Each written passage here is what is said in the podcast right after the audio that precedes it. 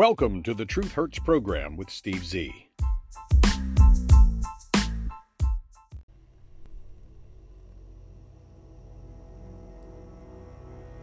Well, hello once again, and welcome back to the Truth Hurts program with Steve Z, the program that exposes the lies of the left, the Democratic Party double standard, the despicable administration of gropey, mopey, dopey, fondler of little girls, pedophile Pete, better known as Joseph Robinette Biden.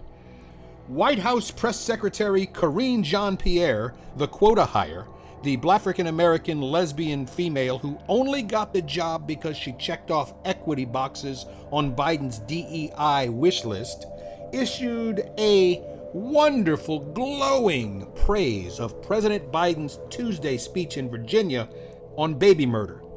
She claims his speech was fiery, despite the much noticed flubs and near constant interruptions by protesters concerning Biden's mishandling of the war between Israel and Hamas. The speech was just another rah, rah, rah, love me because I'm Joe Biden speech, but this part of the speech really, really caught me off guard. You will need a translator for this, but I'm going to play it as Biden said it. Take a listen. We'll teach Donald Trump a valuable lesson. Don't mess with the men in America unless you want to get the benefit. Now, in case you didn't understand it, because 99% of Americans didn't understand it, he was up there pointing his fingers and he had a smile on his face or a grimace, I'm not sure which. Maybe he just had gas, as many people his age do. But this is what he had to say. I'm going to play it again for you, maybe two or three times. I'm going to use some editing tools to even slow it down to see if you can make out what he said. We'll teach Donald Trump a valuable lesson. Don't mess with the men in America unless you want to get the benefit. I'm sorry, stutter again. We'll teach Donald Trump a, valuable lesson. Don't mess with the men in America unless you want to get the benefit. Maybe a little slower this time. We'll teach Donald Trump a, a valuable lesson. Don't mess with the men in America unless you want to get the benefit. I think he said, We'll teach Donald Trump a lesson don't mess with minimum, minimum, minimum in America if you want to benefit. The auto captioning feature on the television here says that Mr. Biden said, quote, We'll teach Donald Trump a valuable lesson. Don't mess with the minimum work unless you want to get the billifin. I'm not sure what a billifin is, but that's not what he supposedly said. The official edited White House transcript says, he said, Joe Biden, that is, we'll teach Donald Trump a valuable lesson. Don't mess with the women of America unless you want to get the benefit. Which makes absolutely no sense. He's, of course, being blasted by critics over his cognitive inability, the common critique of the president within his own party, not to mention from others. Biden was flustered multiple times during the speech as he shared the stage with Camel Toe Harris, the lying, whining vice president, the fake black girl, flanked by both the First Lady Jill Biden and the so called second gentleman, Doug Emhoff. And then, of course, he had to be guided off the stage. Immediately after beginning his remarks, a male protester holding a Palestinian flag yelled out to gropey Joe Biden, How many kids have you killed? Then the protester was drowned out by the morons in the crowd chanting four more years as a security guard escorted the protester out. Why? Because Biden cannot stand to be called out for his ridiculous programs, processes, and procedures. Biden tried to plow ahead with remarks and was constantly interrupted by people who hate him. By the end, about a dozen protesters had interrupted the president, shouting slogans like Stop funding genocide or Genocide Joe has got to go. Biden said, This is going to go on for a while. They got this planned. Yes, most protests are planned, Joe Biden, in case you did not realize that, in case your mind is too feeble to understand that. Meanwhile, Speaker Mike Johnson, the Speaker of the House, the Republican House of Representatives leader, is correct, according to Real Clear Policy, a story by Newt Gingrich, former Speaker of the House. Stop the fake border bill. Mike Johnson sent out an email which captures just what is happening in the U.S. Senate. He wrote, They want you to believe that the deal they're offering to the American people is a, quote, compromise, unquote. Senator Schumer wants you to sign off on 150,000 illegal immigrants entering the country uninhibited per month. That's nearly the population of my hometown in Louisiana. They want work permits for every illegal alien who's been released into the country, and they want you to pay their legal fees. My answer, Mike Johnson said, is no, absolutely not. Newt Gingrich writes As I mentioned on my podcast this week, I am proud of Speaker Johnson's firm position, but he's going to need a lot of grassroots support to convince Senate Republicans not to go along with this border sellout. Americans, like you and like me, want a clean, simple bill that controls the border and stops illegal immigrants from entering the United States. Americans strongly favor legal, lawful immigration, but they are worried about the enormous flood of illegal immigrants from 160 plus countries, including people on the terrorist watch list and criminals from dangerous cartels. The idea of closing Brooklyn, New York's James Madison High School so American students have to learn from home while illegal immigrants stayed in the warm school building is a symbol of the misplaced values and destructive policies of the Biden administration. The people of America actually strongly support a different bill, the Secure the Border Act of 2023, which House Republicans passed last year. At America's New Majority Project, we found enormous support for key provisions in that bill which address amnesty and parole systems that are currently being abused. In a brand new poll by America's New Majority Project, 77% of Americans reject non citizens being able to vote. 60% strongly oppose non citizen voting. The voting issue is the game changer. A Republican who is against non citizens voting defeats a Democrat who favors non citizens voting 56 to 29%, with 15% undecided. Americans do not want to open up the welfare system to illegal immigrants either. Why should programs designed and contributed to by tax-paying, legal, lawful American citizens be open to abuse by illegal criminals who don't belong here in the first place? According to the Rasmussen polling organization, 73% of Americans believe, rightfully so, that illegal immigration is simply bad for America. By the way, 71% believe that legal, lawful, controlled access immigration is actually good for our nation. In a poll by the Trafalgar Group, only 14% of Americans throughout the entire country favor amnesty or citizenship for people who entered the country unlawfully, trespassing, invading. The confusion amongst Senate Republicans, to me, is painful. Perhaps you should call your Republican senator today and let him know that you will work diligently to keep them from being reelected if they support this disastrous immigration bill that does nothing but allow the flow of illegal immigrants to continue under Joe Biden's despicable border failure. I can't even call it a border policy. It is an outright disaster. You're listening to the Truth Hurts program. On yesterday's second edition of the Truth Hurts program, I spoke to you about the hundreds of thousands of proposed, announced layoffs, job cuts, and business closures that happened last year and are set to happen again this year, thanks to Bidenomics, thanks to Joe Biden's disastrous mishandling of our economy. Pat Cooley writes in the Messenger publication California's minimum wage hike may cost thousands of fast food workers their jobs. I warned you about that quite some time ago. California, of course, raising the minimum wage to a whopping $20 per hour for Whopper floppers is ridiculous. When restaurant owner Anthony Josephson weighed replacing workers with technology that could automate their jobs, the math never added up. Until this point, he said, whenever you go and run the numbers, it did not make sense. Josephson owns dozens of Burger King and Popeyes franchises in California. Starting April Fool's Day, he will now have to start paying his employees $20 per hour minimum. Now, when you consider that his assistant managers weren't making $20 an hour before, he's going to have to pay them a probably $30 an hour to keep them on board. This will most certainly affect the price of a leg, thigh, and mashed potato combo. This much we all know. Now, I've been telling you about this for quite some time, but earlier this year, the California State Legislature increased the minimum wage for fast food joint workers to a whopping $20 per hour. And research shows that raising the minimum wage will likely result in layoffs.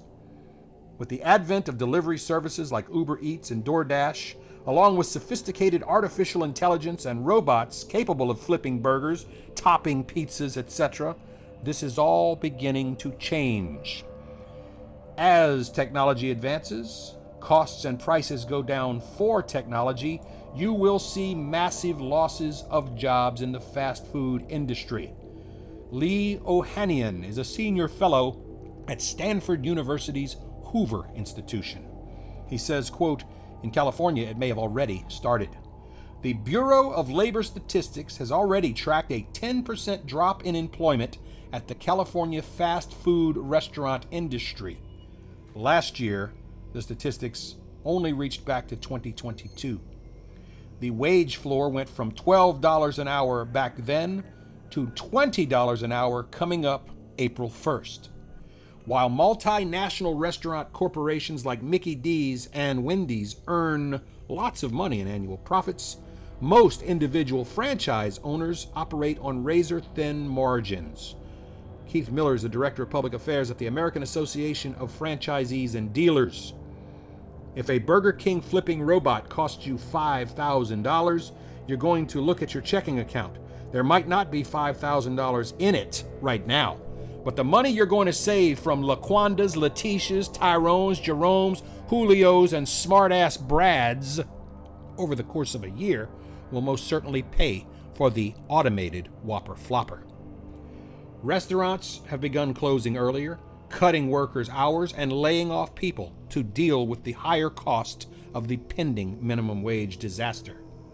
Staring down a 23% wage for the lowest paid workers is going to be a major thought provoking process. We're not against workers making more money, this individual said, but we have to make the numbers work. After all, we're in business to make a profit. Machines and computer programs can't fully replace human beings yet. Heather Whiteman is an assistant professor at the University of Washington who specializes in the future of work in the U.S. Heather says current AI systems are really good at repetitive tasks that have really well defined patterns. They struggle with nuanced things, they can't handle unexpected situations. I often on this program refer you to the old original Star Trek from the 1960s, 1967, 1968 era, where these types of things were accurately, in my opinion, predicted decades before. Last evening, I watched an old rerun of the M5 Multitronic unit. It was supposed to be a robot that would replace humans so that humans would not have to risk their lives in space. Of course, it was a non perfect artificial intelligence robot that ran the USS Enterprise into some trouble, killing many people on other Starship vessels on the show, and eventually it had to be shut down. But you see, those were just the thoughts of Gene Roddenberry way back in 1967. Remember, the smartphone in your pocket has more computing power right there in the palm of your hand than the entirety of NASA had when we put a man on the moon back in those days.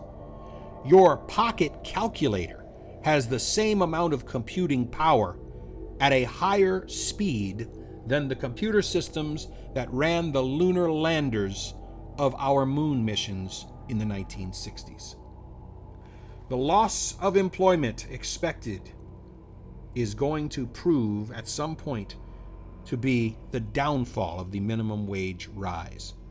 Because remember, someone with a more stressful job than dropping fries into a basket of hot grease, or whopper flopping, or mopping a bathroom, those people moving up to $20 an hour is going to force other industries to have to raise their higher stress, higher intelligence quotient requirement jobs commensurate with that increase in minimum wage for the whopper floppers.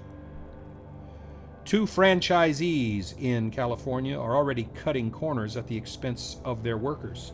Self service kiosks mean restaurants can now take customer orders without having to pay a cashier $20 an hour to get the order wrong.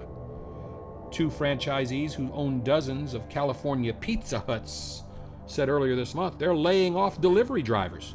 As many as 2,000 in California will lose their jobs. Good news for those people is they can always go to work for Uber and DoorDash. A $20 per hour minimum wage equals $41,600 per year. That's around the average annual earning of a citizen of California, according to U.S. Census data. California is one hell of an expensive place to live. I don't think 20 bucks an hour is going to bring those people out of near poverty. And they're still going to put onions on my Whopper, whether I ask for it or not. This is the Truth Hurts program. There was a big stink about the Los Angeles Times yesterday. How dare this newspaper, owned by a Chinese man, discriminate against the Asians, the African Americans, the Latinos who work there? It was a ridiculous article based on a ridiculous premise. After all, a Chinese American is a minority for crying out loud. The problem is the unions and the union rules and the contracts agreed to by unions are the main reason that a large percentage of the employees of the Los Angeles Times, who happen to be minorities, are losing their jobs. Be careful what you wish for. The unions, in this case, are actually screwing over members of the unions. Some workers know the program well the early morning email, the sudden emergency all hands meeting added to your calendar, that means it's time for layoffs, and you are likely on the chopping block. Over the last three years of Joe Biden's economy, called Bidenomics, many, many, many thousands of workers have faced layoffs. Layoff rooms can get tense, and if your manager isn't in there, well, you know it's coming from higher above. A layoff doesn't feel good. It can lead to situational depression, scrambling to stay financially afloat. I know I was laid off from jobs before. For some people, it comes as a complete surprise. It leaves them wondering how the hell they ended up on the layoff list and why the company decided to keep other people. It's quick to play the race card, but you see, you have to look at many factors when you're slashing jobs, especially in a union run business that has a seniority based layoff contract codicil. My friends, a lot of the people who have gotten laid off or are about to get laid off over there at the Los Angeles Times were recent hires. They're people who just started, people with nowhere near the level of experience as people who have been there for 15 to 20 years. It's not because you're black. It's not because you're Latino. It's not because you're Asian. Hell, it's not even because you're white.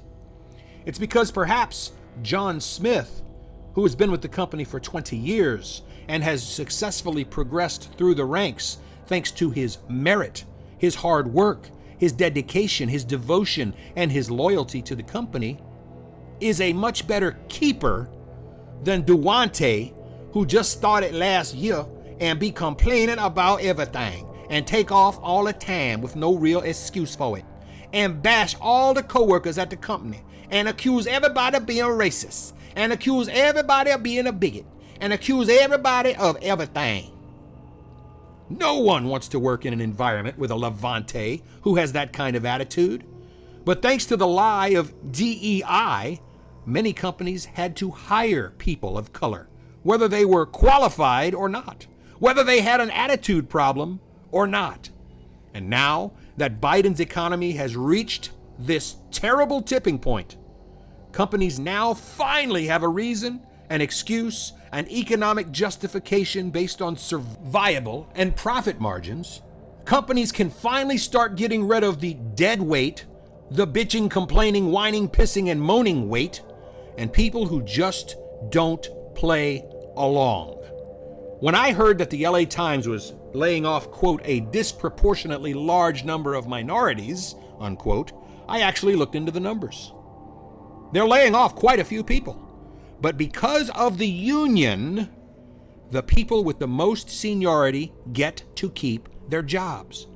So the people with the least seniority, even though it includes some of the more recently added Hispanic centric publications or Blafrican centric publications or even Asian centric publications, well, last hired, first fired.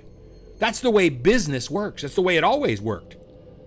If the people with seniority there had been doing a poor job all along, they would have lost their jobs because they weren't doing their jobs. Now they get to stay, and the complainers, bye bye. See ya. Toodaloo. And that's the way it should be in business. If you don't believe me, you will never, ever get ahead in whatever job you choose, whatever career field you decide to make your vocation. Ironically, looking through my stack of paperwork here and on my multiple computer screens, Brian Flood in Fox News has a headline entitled LA Times Faces Backlash Over Layoffs that, quote, decimated union groups of overwhelmingly diverse reporters. Caucuses within the LA Times Guild, designed to represent diverse communities in the newsroom, are going to be decimated by the liberal paper's decision to lay off 115 staffers this week. This is what Brian Contreras, a tech and artificial intelligence reporter, one of the impacted staffers, told Fox News Digital. Quote, If these layoffs are allowed to go through, our caucuses will be decimated. The Latino caucus will lose 38% of its members. The Black caucus will lose 33% of its members the AAPI, American, Asian, and Pacific Islanders, and the MENASA, Middle Eastern, North American, and South Asian caucuses will lose 34% of their combined membership. Contreras is the chairman of the LA Times Guild Unit Council, a union, and they scolded their employer, the newspaper, following the gutting news that the mass layoffs were already underway, claiming it doesn't have to be this way. Contreras continued, this is in large part because the company refused to offer newsroom wide voluntary buyouts before launching the layoffs, which could have incentivized more senior staff members who are disproportionately white to step up and take the place of younger staff members who are disproportionately people of color and more likely to get laid off. So, wait a minute. You think that you have the power and the authority to tell a business, this newspaper, that they should have shelled out large amounts of money to buy out the older, more senior, more experienced, more qualified white employees, just so less experienced, less seniority based minorities can keep their jobs? Roughly 20% of the newsroom is being shown the door. And Contreras, making all of these accusations against the Times, is not certain about the exact racial breakdown of the layoffs aside from what appears to be unfounded claims. A former LA Times staffer who was impacted by the layoffs said it's possible that some diverse people would have taken a voluntary buyout. Why would I buy you out when I can simply lay you off? Bye bye, go find a job somewhere else. This person told Fox News Digital, just look at the list of names of the people who were laid off. I think you will find they were overwhelmingly diverse reporters. Some LA Times employees who have announced that they were laid off on social media include Lucas Kwan Peterson. Peterson? That sounds like a white name. Stephen Vargas. Eh, that might be Hispanic. Boris Chaka. Okay. Chelsea Hilton. Steve Saldivar. Christian Martinez. Jonah Valdez. Kenan Draughorne. Jared Cervantes. Jeong Park. Jean Guerrero. Queenie Wong, Christian Orozco, and Alejandra Molina. So what?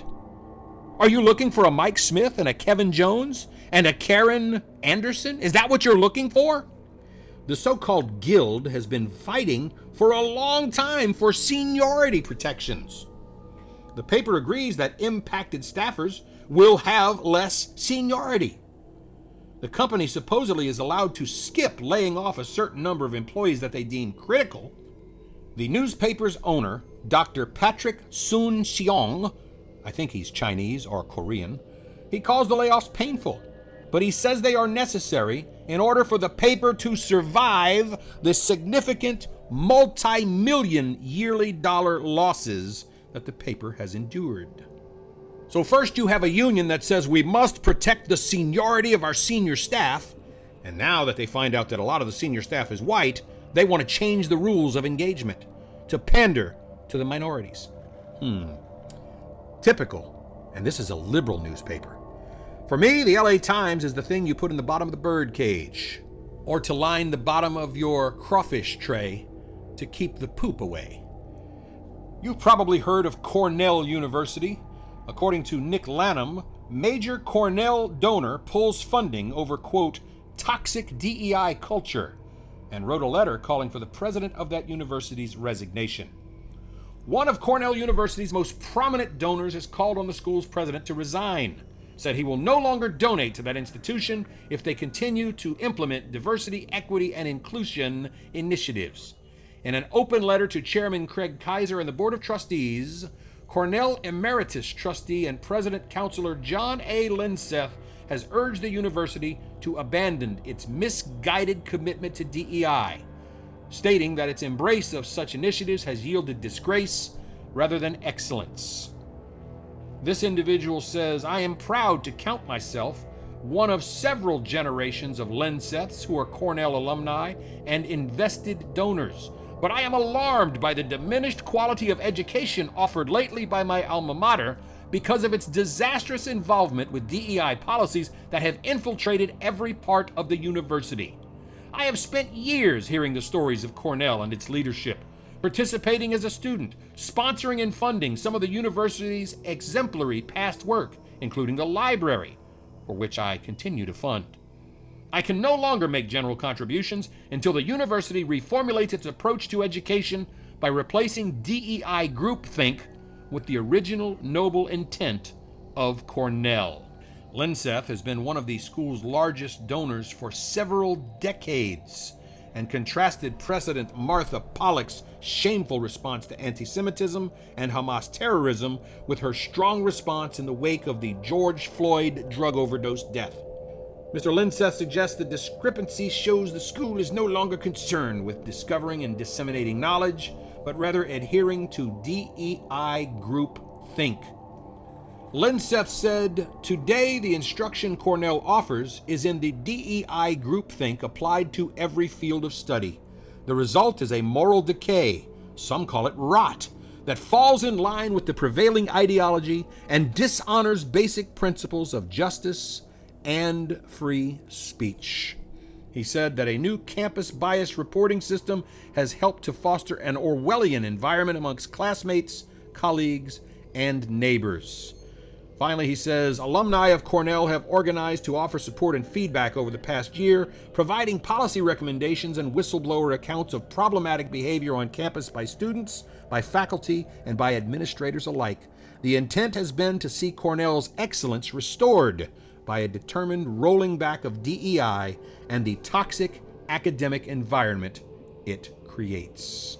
In a letter, Lindseth says, with the writing of this letter, an increased number of Cornell alumni are refusing to continue donating to their alma mater. Unfortunately, President Pollack and her administration have refused to engage with concerned alumni and their sound policy recommendations to correct Cornell's course. No alumnus, student, or faculty member should accept Cornell's being in this shameful position. We need new leadership to correct these intolerable circumstances and to redeem Cornell's legacy and honor as soon as possible. And as usual, liberal, woke, progressive, DEI focused Cornell did not return any requests of Fox News Digital or anyone else looking for a comment. And we all know why. Cornell is a progressive, liberal, woke, diverse, equity, inclusiveness mecca, and they don't feel that they owe the lowlifes of America any explanation for their radical shift towards communism, socialism, Bidenism. All right, gang, I've run out of time for this edition of the Truth Hurts program. Go out there and make it a great day, and we'll see you next time.